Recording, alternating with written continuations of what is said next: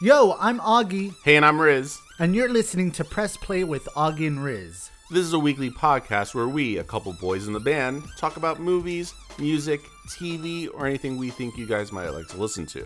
Don't forget to subscribe to our podcast and follow us over on Instagram at PressPlayAR. That's PressPlayAR on Instagram. In episode 53, we review the movie The Boys in the Band.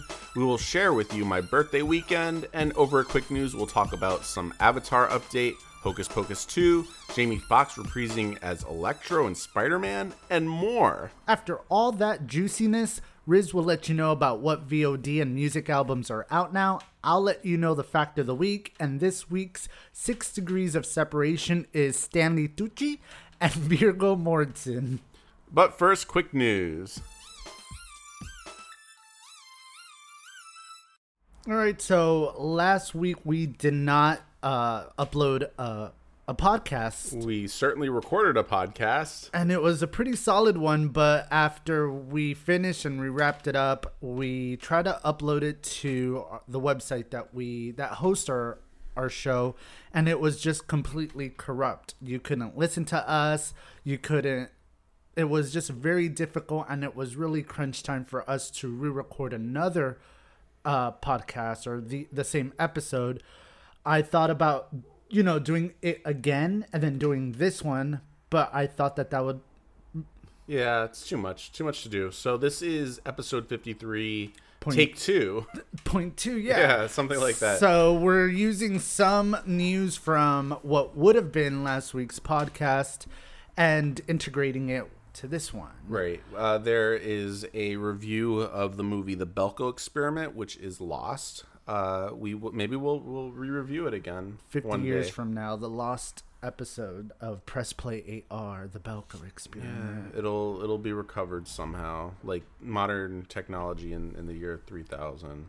But so glad that you guys are here with us this week, and we hope that you guys like what you hear. And if you have any other questions or any movies or anything to review, you can always not only hit us up on Instagram at PressPlayAR. You can also email us at gopressplay2@gmail.com. That's gopressplay 2 at gmail.com. Sweet. So you had a birthday weekend, and tell us how that is during the whole coronavirus. Yeah. It was your turn, actually, to go through a birthday weekend in this craziness. Hopefully it will be the last, the way things are going. It might not be, No. God help us. But it was still a pretty amazing weekend. During the day on Saturday, my actual birthday, my brother stopped by, Nick, with a box of, where were they from? Cookies? Night Owl cookies. Night Owl cookies that, my Lord... It's these gourmet cookies that they specialize in delivering very late at night. That's their niche. So you can just order them at 2-3 o'clock in the morning, and they will deliver it to your house. And so it's a lot huge. Of stoners. Yes, yeah. Yes. So yeah, I looked them over. There was a good variety, and I chose the fruity pebble one because that's my favorite cereal. And holy, rephrase. You did not choose it. You freaking went at it. Yeah, well, you dived one at of my it, favorite dove series. At it, and just it was amazing. And I savored every bit. And it took me like 10 minutes to eat it. And it had cream inside, and it was filling as hell. And I enjoyed every bite of it. So thank you, Nick and Barbara, for making my birthday special and making me a little fatter. But worth it. On there's two holidays that don't count that calories or anything. One is your birthday, and the other one is Thanksgiving. Like, those 2 days you can, like, gobble until you literally wobble. Gobble until you wobble. I took you out that night to an Italian restaurant because that's what you wanted. Yes.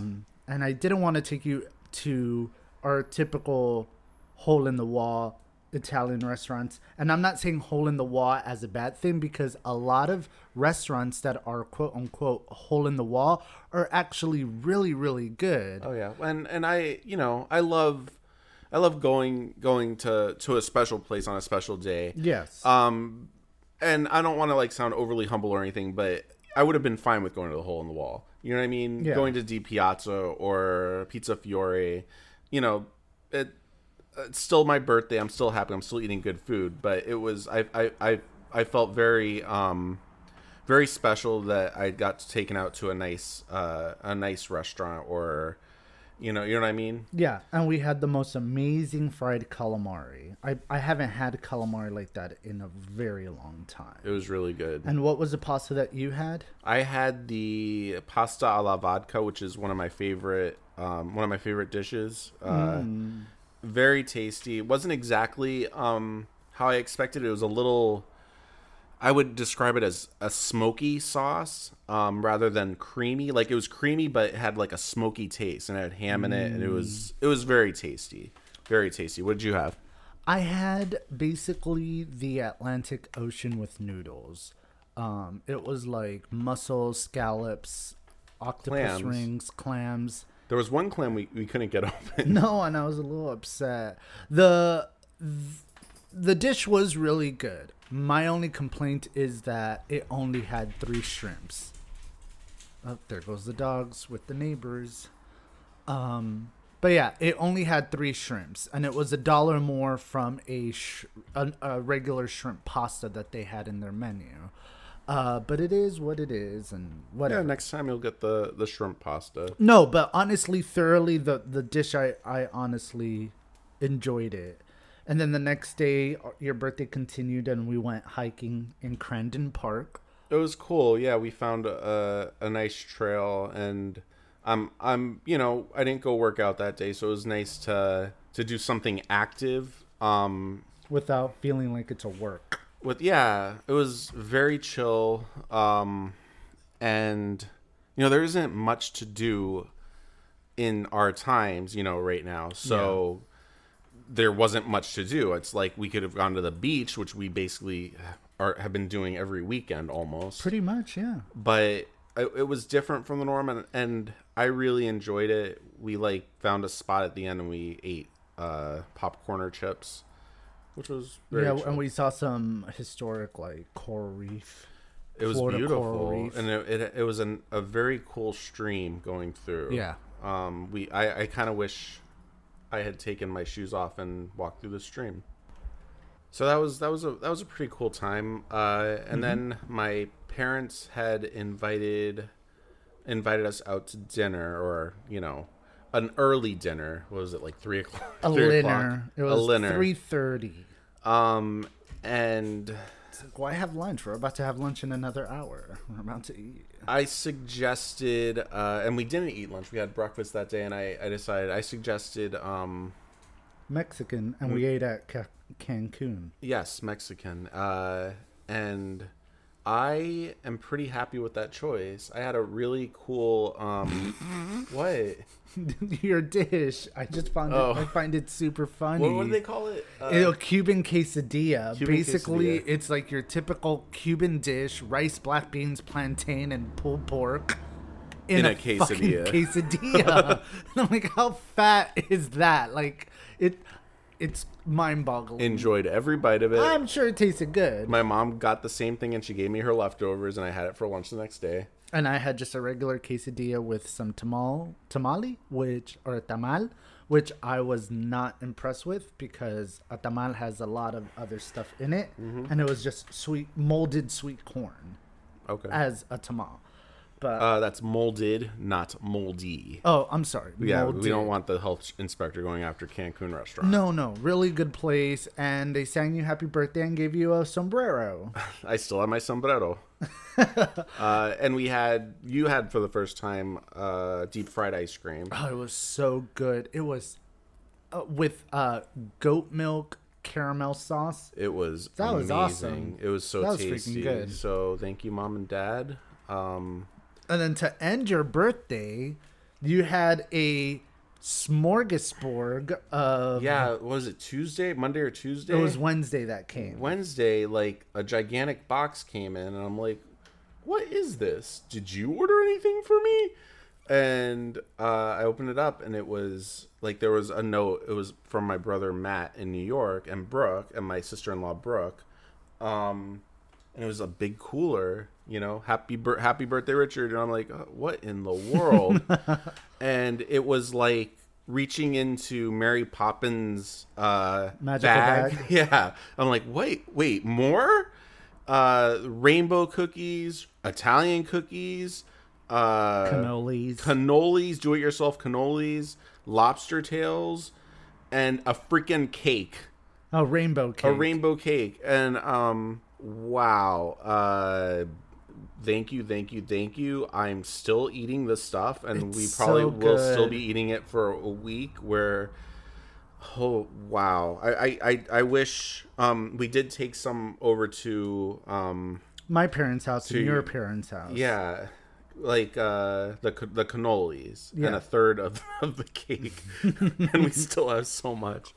And it's I like that we got to share that with our families as well, so that in itself was a gift. So it was a success, the birthday weekend. The more sweet food, the better for me. You know what I mean? Awesome. That's all I want for my birthday is to eat, and then basically try to lose the weight until Thanksgiving. Great. I don't know. But we briefly mentioned the lobster tails. The rainbow cookies are my favorite, but those lobster tails, bro. Those lobster tails are amazing. They're really, really good. I like them a lot. I don't know if I'd ever... I'm sure I've tried it, but maybe it's just from where it's from, I guess. It's so, so good, and I can't get over it. And we did not give any lobster tails to any of our families. No, we kept those for sure. And the rainbow cake. So, on to our regular program schedule. James Cameron has recently confirmed that the live action portion of the next two Avatar sequels are done. Filming resumed back in June in New Zealand. We talked about how the country was the first one to flatten the curve and open the TV and movie production studios, making Avatar one of the few big blockbuster movies to resume filming during the worldwide pandemic. Sam Worthington, Zoe Saldana, Sigourney Weaver, and Stephen Lang are returning from the original movie, while Kate Winslet, David Thewlis, Michael Yeoh, Jermaine Clement... Michelle Yeoh, sorry about that. Jermaine Clement, Oana Chaplin, Eddie Falco, and Cliff Curtis are joining Eddie Falco. Michael Yeoh and Eddie Falco. So sorry. And Cliff Curtis are joining the cast of the sequels. The film remains on track for December 2022, 2024, 2026, and 2028 releases. Yeah, that's four sequels that they're... Well, they shot two of them back-to-back. Correct. And then so the next two will be... Avatar 2 and Avatar 3. Wow. That sort of thing reminds me of The Lord of the Rings that they did back-to-back, and the trailer, the original trailer, which is just an amazing trailer in itself. And at the end of it, they showed... like the title of each of the movies and the release date, which was pretty cool. Awesome. So I'm looking forward to seeing where they go. I've only seen the first Avatar once in theater. I saw it once too in theaters. I remember liking it, but I feel like it. For me, it wasn't one of those movies that I wanted to like watch over and over and over and over again, and I would like to rewatch it before we see any of the sequels. Unfortunately, though, it seems Michelle Rodriguez's character really did not survive her plane crash. Yeah, unfortunately. I mean, I think the movie was a hype for cinematic achievement, but plotline, it's as any other plotline that we've seen before, like Pocahontas or like somebody taking over land. Yeah, I mean, it's very, very, very similar. Yeah, that you brought up Pocahontas. It's very similar to like just the actual movie. Yeah. Plotline. So moving on. Oh, this is interesting. Samuel L. Jackson is set to reprise his role as Nick Fury in an upcoming TV series for Disney Plus. Not much is being released, but the last time we saw Fury was in the Skrull ship in space. Oh my gosh, it's like a tongue twister. The last time we saw Fury was in the Skrull ship in space after Spider-Man Far From Home. This will be the latest Marvel TV series news to date. WandaVision is expected to arrive around Christmas this year. The Falcon and the Winter Soldier and Loki in early and mid-2021, while She-Hulk, Hawkeye, Moon Knight, and Miss Marvel series are also on the way. And by the way, they just cast Miss Marvel, correct? Yes, they recently did. And we want to reiterate that we're not sure if this is a Nick Fury-led TV show, or is he going to be as a supporting actor in a new Marvel TV show. So as news break out, we'll let you know. Some more MCU news. This month, filming for Doctor Strange in the Multiverse of Madness will begin. Benedict Cumberbatch tells Watch This that we will start filming in late October, early November. Spider-Man and Drag Me to Hell director Sam Raimi is directing the Doctor Strange sequel and calling it the first horror film in the MCU. Okay. I think out of all the movies that are coming out, this one is the most I'm really excited about. Out of the Marvel movies, not all the movies. You mean Marvel Universe movies? What I meant was, like, out of all the movies that are recently going to come out for Phase 4, this one is the one I'm most interested in. I think I am as well. The multiverse is definitely intriguing, and there's a ton of shit that they can do with it, so I'm looking forward to that. Also, big shock, pun intended, from left field, we also got word via a now-deleted Instagram post. Jamie Foxx confirmed that he is returning as Electro from The Amazing Spider-Man 2, though back then he faced Andrew Garfield's rendition of Peter Parker, when we saw him debut as one of Spider-Man's iconic villains.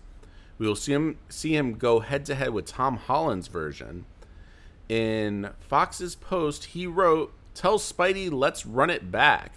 Super excited to be part of the new Marvel Spider-Man new installment. Can't wait for y'all to check this one out, and I won't be blue in this one, but 1,000% badass. Spider-Man 3 is is that the official title, or they just don't have a?" They don't have a title. Yeah. The third Spider-Man in the Tom Holland verse of Peter Parker is slated for November 5th, 2021, and filming for this movie will resume this fall in Atlanta. And as we know, J. Jonah Jameson from Sam Raimi's Spider-Man is returning, or had made a cameo in the second sequel of Tom Holland's Spider-Man. Right, J.K. Simmons, who played him in the original with Tobey Maguire, made a very surprise cameo as the character. Yeah. So maybe they're doing a multiverse thing as well here. Kevin Feige did confirm recently that the Spider-Man spin-offs movie are in the MCU, but will not affect the MCU story arc. That makes sense. So movies like Venom 2, Carnage. Well, Carnage is in Venom 2.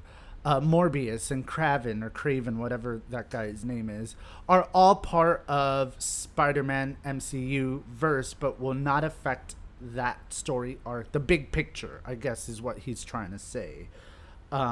And I hope they take it that route, and that could be a great way to introduce also the X-Men. I mean, this Multiverse of Madness could be also part of why Jamie Foxx is returning as Electro. And a different version of Electro, because in this one, as he says, he won't be blue. Correct. It's interesting, and I kind of wish that with the Spider-Man... What was it? The animated one? Spider-Man Into the Spider-Verse. I feel like that movie could have been live action, and they could have done like all the actors that had played Spider-Man, bring Tobey Maguire back, like just brought it all together. You know what I mean? And just had it been different verses, because that's basically, it seems to be what they're doing. I'm excited. You? Me too. Yeah, me too. Anything that has MCU in it, I'm pretty excited. You know, I reserve my whole bitchiness about it being very corny and very, you know, cheesy and those one-liner, you know, those. That's the only thing I don't like, and we've talked about it in the last podcast actually, how the ingredients for DC Universe or the extended universe is so much different than Marvel, and how DC Universe, it's more like you guys can do whatever you want as long as like we approve it. Yeah, you can do whatever you want. But with the MCU, it's such the same cookie cutter. Like you can tell it's all the same. It's seasoned the same. Yeah. And I can guarantee many of them to the very minute, you know, mm-hmm. if you compare them, you'd be like if you played many of them side by side, you would see, okay, a nice talking scene right now. Oh, followed by an action scene. Okay, now, like, probably almost to the minute. You know what I mean? And it's always somebody's brother or sibling or, you know, family member that's a villain. Each one has done... Oh my gosh, I'm sorry. Each one has done something like that. There isn't a lot. That's why I like Venom so much. And I don't think Venom got the recognition it deserved because it was a fun action superhero movie. It didn't have like anything huge in it. It was just meant to be fun. But it didn't go like that hokiness of the Guardians of the Galaxy or the last Thor movie. You know what I mean? Thor, okay. Oh, girl, Thor had a fucking lobotomy because his personality completely changed. All of a sudden, he's talking to the camera. And he's all funny, and he's all corny, and he's very cheesy, and like, no, this is like not... But I guess YTT, whatever his name is, do your thing. And do your thing. Kevin approved it. I guess it's fine. I just couldn't wrap my head around it. And it's like, who is this Thor? Anyways, since this is our first episode in October, we thought some of our listeners might like this news tidbit. We may see the Sanderson sisters run amok in the Halloween cult classic. Amok. Yeah, in the Halloween cult classic Hocus Pocus, Bette Midler has confirmed the rumors that she, Sarah Jessica Parker, and Kathy Najimy had all been talks with Disney to reprise their role. She tells E! Online, "Oh yeah, we're just talking logistics. I can't wait to fly." Wow. I'm like, those three actresses together were golden. In that movie, I'm honest, for me the movie hasn't really held up in my head. I liked it a lot more when I was a kid, but when they were on the screen together, no matter what, we started rewatching it today. Yeah, and honestly the beginning was the flashback and I was kind of rolling my eyes, you know what I mean? But once they got to those witches, they were just golden together. So whatever they decide to do with it, I believe we reported last year that they were considering doing a straight to Disney Plus sequel. I don't know if that's what they're still considering doing. I mean, how can you put Bette Midler and Sarah Jessica Parker straight to Disney Plus, you know? Hocus Pocus for me was a really Halloween movie for me growing up. It was in my generation. I want to say 93 it came out. I was in the 3rd grade. So I must have been like 7 years old. And the movie, looking back and me looking at myself looking at it, it does remind me that I was a bit scared of it. And even though there are some sarcastic comedy from these three amazing actresses, I feel like their comedy was even more scarier. That I'm like, these people are like sadistic, but... Whatever. We'll keep you posted on that and see if that does come to fruition, because I would love to see them both as a fan of all three of them individually and a fan of the movie. The movie didn't do that well in the theaters. It's in it? No. It's a cult classic. But it has a really strong following from that generation, from the millennial standpoint. And yeah. We're going to go ahead and take a quick break, and we'll be back with the review from The Boys in the Band. And we are back. So, The Boys in the Band was released September 30th, 2020 on Netflix. It was directed by Joe Mantello, who directed Love! Exclamation point. Valor! Exclamation point. Compassion! Exclamation point. Or Love, Valor, Compassion. It stars Jim Parsons, Zachary Quinto, Matt Bomer, Andrew Rannells, Tuck Watkins, Robin De Jesus, Michael Benjamin Washington, Charlie Carver. At a birthday party in 1968 New York, a surprise guest in a drunken game leaves seven gay friends reckoning with unspoken feelings and buried truths. Have you heard anything about The Boys in the Band in the past? No, this was actually the first time I heard about this movie, and it's when I found out that this was a stage, and there was, and by you told me that this was already made by a movie, right? So yeah, it's originally a stage show, and it was made into a movie, I think, in the 70s, mm-hmm. and then they what do you call it? What do you call it when they redo it on Broadway? I don't know. So they did it again on Broadway with this exact cast, and so I think Joe Mantello also directed the Broadway revival. There we go. Oh, we should get our gate cards there removed. You go. And it's. I'd never seen the original movie, but like from scenes that I've seen and the trailer that I showed you, it's literally word for word, and I think that it's literally word for word from the actual stage show. And it's as it should. And it's noticeable though. It kind of takes you out of it, like the way that the characters go back and forth. It doesn't seem like it was written for a movie. Do you think the reason why it's because it's the same exact actors from the stage play? I feel like their chemistry would have been more comfortable. Yeah. And, compared to just getting a new hatch of actors. Well, it's not only that. It's when you adapt something from stage to screen or from book to screen, you don't do everything word for word. You know what I mean? Like, Rent isn't word for word. It's like the songs are mostly word for word, but but it's adapted for movie, right. And it's and there's like certain things like the actual set of the apartment, like if you kind of angled it a certain way, that was probably basically the set of the actual apartment on stage. You know what I mean? With mm-hmm. a little upper area, you go out into the balcony and you look into the apartment, and they probably just peel the rest away. Yeah. And it was noticeable, but not annoying. So what are your initial thoughts about this movie? Were you entertained? I was 100% entertained. In fact, I want to say I can't think of any other movies that we saw recently that I want to say that this is one of my favorite movies of 2020. Really?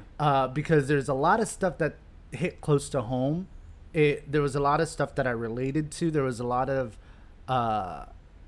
things in our community that still resonates today. And it's weird. This is... I'm sorry. And in addition to all that, I fell in love with the whole cast. I think they worked really, really well together. Jim Parsons delivered magically. No, Jim Parsons was awesome, and I have never seen him in anything else other than Big Bang Theory, and he did an amazing job. Each one, I think, owned their characters. Mm-hmm. Zachary Quinto, when Zachary Quinto walked into that room, it was not fire. It was like... kind of like slimy fire. Like yes. He played a slimy character, a slimy bitchy character. I don't know how to describe this movie. Like it's frenemies, you know what I mean? Like let's yes. be complete assholes to each other, but I love you. That's what shade is all about. Yeah. In our gay society, LGBT. It started with light shade. So the movie begins with Jim Parsons is getting ready to host a birthday party for his dear friend Zachary Quinto, Harvey. For Harvey, yes. And he receives this mysterious phone call from a college roommate named Alan. He's all in tears, and he's like, I have to see you tonight. It's so weird. And he's like, well, I'm hosting a birthday party. This is so weird. But look, just come over, have a drink, and we'll chit-chat. We'll let it all out. So as his guests are arriving, he continues to warn his friends, who are all gay, which I also like that they're all openly gay actors, reminding them, hey, I have this guy from college, I'm not sure if he knows that I'm gay, but, can we keep the gayness to a level, I don't know, one and not a level, I don't know, Elton John or Bette Midler? Or not a level. 10!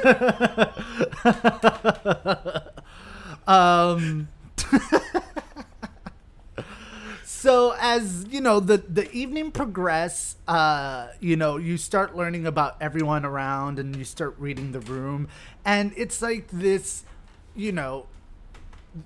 shade reading friend thing. They throw shade at each other, and at first it was, that's a Ducati 745.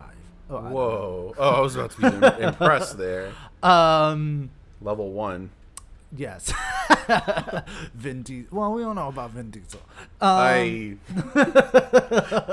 So it's like, they start with very okay. Oh, that's a Mitsubishi. Like the beginning of the party was very cordial. Like there would be like some light shade here and there, but it was it was a nice little party. There was a little dance that they did together. That they did when they were in Fire Island, and that they learned. Yeah. After everyone is settled in, Alan does show up in the middle of that dance, right. And Michael, played by Jim Parsons, is flustered because Alan is there, and it's like the straight guy, and everyone else, Matt Bomer, Larry. And his other friends are like, are you sure he's probably, like, coming out or he's gay or whatever? And he's like, well, I don't know. I'm not sure. And Alan, like, for some reason, took an immediate liking to Tuck Watkins, who I imagine reminded him of him. Yeah. He was, Tuck Watkins has a couple kids, or the character had a couple kids. He had been married, he had just gotten divorced, and he's, with a dude now. Basically, he was the most masculine out of the group as well. The more mature, the more rugged-looking guy. He was the only one drinking beer at the party. Exactly, while everyone was having, like, a little martini and Cosmo, whatever they were drinking. Margarita. Yeah. So, it was, like, very awkward until Alan or Robin De Jesus' character just was not gonna tone it down. Emery was not gonna tone it down, so he kept like, going catty to that level, yeah. And finally, I guess he set Alan off, and Alan hit him. Yeah, because basically Emery was like, "Why are you here? Like, are you trying to tell us something? Are you butch or trying to like egg him on?" And he and Alan got really upset and punched him in the face. Yeah, I mean, everyone is very drunk at this party. Like, oh, super. So he goes off. It's weird. Like the pacing and timing is weird for me because again, I think it was written for the stage. And you can tell it's written for the stage because certain people throughout the movie walk off. Right, exactly. Like, people are just in another room. Larry and Hank goes off for a while. Yeah. Matt Bomer character walks off. So it's like you said, it is for it. You can tell it was from a stage. Right. And while dude's upstairs, Alan's upstairs. I don't forget what he was doing upstairs. He went up there with Michael. Harvey comes in. Interesting. The what do you call it? Curly greasy hair, pop marks. And I remember from the original movie, I've seen a scene from it where basically it was the exact same dialogue when he walks in. Like, you know, I'm just an ugly, pock-marked, greasy-haired piece or Jewish person, the exact same line. And I'm like, then that's when I kind of put two and two together. They didn't change shit. Yeah. Which, it's an interesting choice. It got to the point where it was everyone was just shit-faced, wasted, and they wanted... And Alan wanted, not Alan, I'm sorry. Michael wanted Alan to just come out and tell the truth. So Michael comes up with this game where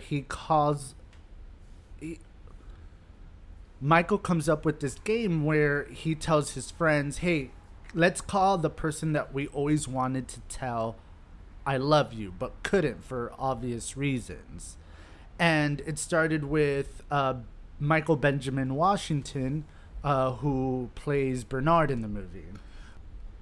And it was kind of like a cruel game because it's basically bringing up some emotions and some wants that, you know, you can't have. And we'd had a conversation like that with the LGBT Chat podcast where, you know, as a gay man, you know, you fall in love or you crush with a straight person, and you can never, ever, no matter how hard you try, can make that person fall in love with you because of that big thing that's in the way, which is sexual orientation. So, like you said, up first was Michael Benjamin Washington's character, and he called someone like a friend from high school or in some sort of group that he was in. And he was amazing in that scene. He was, I don't think I've seen him in anything else. If I have, he didn't leave as much of an impression, but scene, it was like your eyes were glued to the screen, but it was also really hard to watch because he's calling, you know, this person that he was once in love with and was probably straight, although they had a little moment. Bit of a moment. And I think the guy's mother answered. And in the background, you can hear Michael, Jim Parsons' character, counting off the points. He's like, 1 point. I thought that was great. It was, yeah, it was a little distracting and but very needed. Mm-hmm. And like he couldn't bring himself to tell his mom to tell him that he loved him to, you know, get points in the game. And it was just cruel the way that the scene went, and it was heartbreaking as well, and it was extremely hard to watch. And he hung up the phone and he said that his mom had told him that the guy was out with a new girlfriend. Mm-hmm. And he went off and like cried to himself. Yeah, and was really much in denial about why. Because, again, it brought up all these past emotions that, you know, as you get older, you just bury them. And we get to see Emery, and we get to see Larry, and we get to see Hank all call, and it causes all this drama and this tension in the house. And all this time, Zachary Quinto, his actor? Harvey is just in the back observing all this. And throughout this whole thing, you can see like this bitchy hatred that Michael is building up and making people do this. And he's just so it's like this rage that he has. And he says some really nasty things to everybody in the party. Disrespectful, racist things. Mm-hmm. Both this isn't Sheldon. Yeah, no, this is not Sheldon Cooper. Both to Bernard and Emery, who plays a very effeminate Hispanic gay guy, and Bernard, who is a black gay guy. And it's just all this, you know, and you see like slowly midway through the movie, like this group of friendship is slowly deteriorating, and he tries to attack Harvey, and Harvey basically tells him, don't go there because I play the game like you play the game, but the difference between me and you is that I know how to win. And you saw Michael just sit back because he knew at the end of that game, he tells Alan. Well, yeah, it's because we'd seen the trailer, and from what I knew about it, I thought one thing, like the game was to get Alan to call whoever basically Michael for him to come on. He should call. Yeah. They basically, they had a friend in college, and since they had left, the friend had confided in Michael that him and Alan had fooled around several times. And he gave Alan the phone thinking he was going to call this guy and confirm it, and he didn't. Alan ended up calling his wife, and he was only in New York because he and his wife had a fight. He admitted shit, and he's like, you know, basically F you, and he left. You know what I mean? And that's when everyone else kind of dispersed as well, and it was left with... Harvey did finally go off on Michael, which was... basically telling him, you know what's the worst part about you, Michael, is that you just hate being gay, and you hate being a homosexual, and you hate the fact that you can't change that, and the fact that you are, you know, a devout Catholic, and it just eats you up alive. So you go to a Sunday mass to make you feel better after you tear everyone apart and yourself.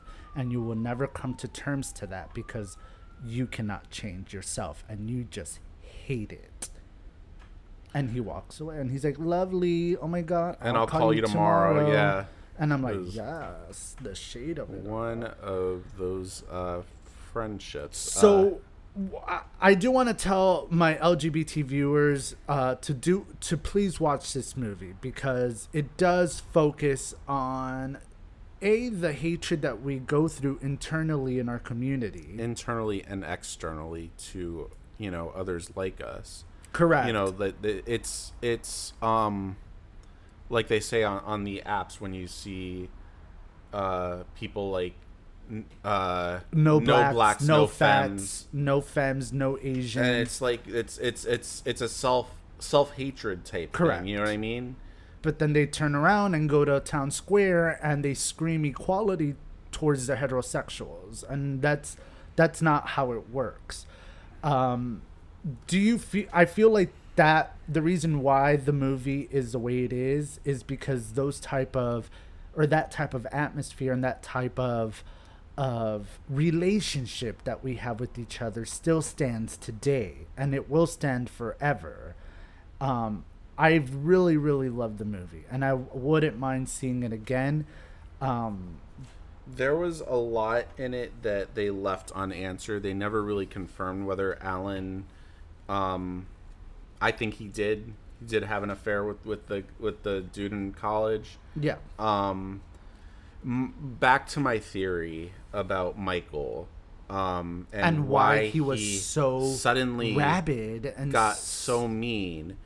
I like going into it and seeing the trailer and everything. I thought that it was Michael that had the affair with Alan. You know what I mean? Mm-hmm. And I think you mentioned it as well, that as a possibility as we were watching it. Well, my theory was that he was going to call Alan because or call Michael. I'm sorry, Michael, because Michael does have a second line in his house that he mentioned, which was used, but in a different way, which I liked. Yeah, in the actual movie. And I thought that Alan was going to call Michael in front of him and confess that all through his life, he's loved Michael.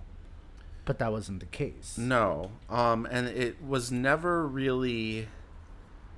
I feel like... Okay, this is just my theory, that Michael... Like, the reason why he got so upset was Harvey. I feel like, ultimately... Harvey is who Michael had feelings for. If you think about it. Because of the present? Because of the present, when he literally started getting really mean when Harvey walked in late and he was approached by the male prostitute. So I feel like that was a jealousy thing, and he started drinking a lot because of that. I really missed that.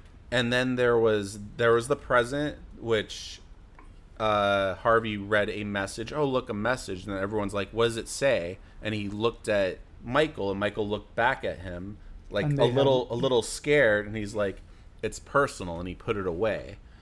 So it's possible that Michael had started this entire game so Harvey would make his phone call. Which he never did. Which he never did, because then there was the bitch fest. You know what I mean? That's my theory. And, you know, who knows? Because it was left unanswered. It was left unanswered what was written on that note. I don't think that Alan is gay.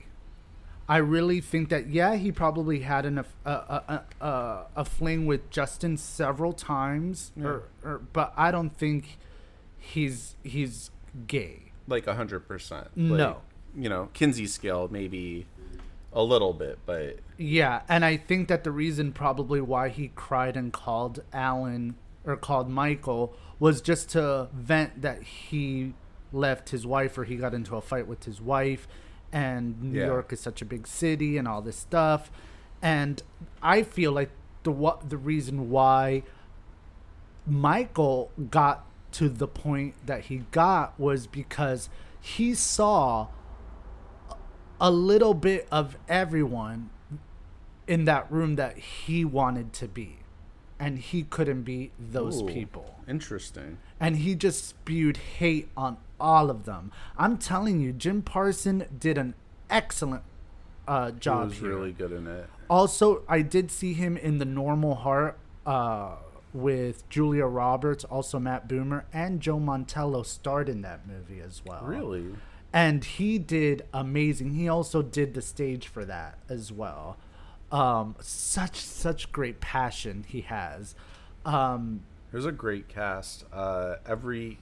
Every actor played their character to the T. Magnificently. You know, and I don't exactly know. Matt Bomer's character was just sort of in the background. He didn't really get a lot of the bitchiness, or didn't really have a moment to shine the way the other actors did. You know what I mean? But he was easy on the eyes. He's always is. He always is. So how many stars would you give it? 4.9. Whoa. That's... It was a really good movie. And the reason why is because I there was a lot of stuff. And even an individual from every character, from every actor, I could relate to in some point in my personal life. How about you? I'll give it a 4. It was entertaining as H. Like I said, the pacing was for stage, which was distracting. The dialogue was for stage, which was distracting. The stage was for stage, which was distracting. But the acting was amazing, and I would recommend it. I would. It was entertaining. Awesome. So you want to play 6 Degrees of Separation? Yes, I do. So on the top of the show, I said Stanley Tucci and Viggo Mortensen. Stanley Tucci was in Beauty and the Beast with Ian McKellen, who played Lumiere, the candlestick. And, of course, Ian McKellen was in the Lord of the Rings movies with Viggo Mortensen. Not bad. That was pretty good. There you go. What was that all about? That was my drop the mic moment. Awesome. And what are the movies, or in this case, in this day and age, the video on demand and albums that are out now? So new movies on VOD this week. Tales of the Hood 3 is out. American Pie, Girls Rules, the straight to video. They're still milking that? This and it's amazing that they've probably done 7 or 8 of them, and after all this time, they're finally doing it from the female perspective. Like, let's go to Bandcamp before we do females. You know what I mean? A new Scooby-Doo movie, Happy Halloween, animated movie is out. Yummy, which looks interesting. It looks like a zombie movie. Naughty Books is out. Save Yourselves. Spontaneous is out. Double Toupee. Good Lord. It's just so much that we've never heard of because movie theaters aren't open. Trump Card is out in the doorman. New music, I'm not going through them all. I've decided to change it again. Blue Oyster Cult has a new album, called The Symbol Remains. And we know Blue Oyster Cult. I believe they did the song...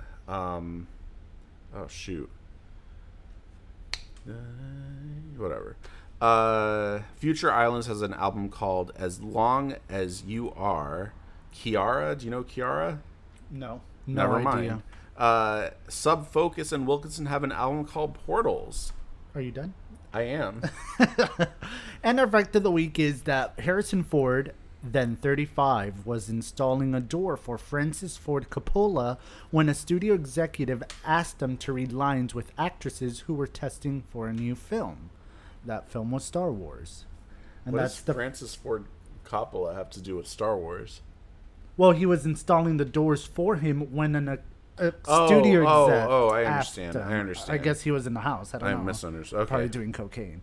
I don't know. Whoa. And that's the fact of the week, and you can do whatever you want with it because it's not. It was the 70s. It belongs to the lawyers of Francis Ford Coppola's family since they're going to sue us. No, they're not. And, okay, so no Hamanaki, we're gone.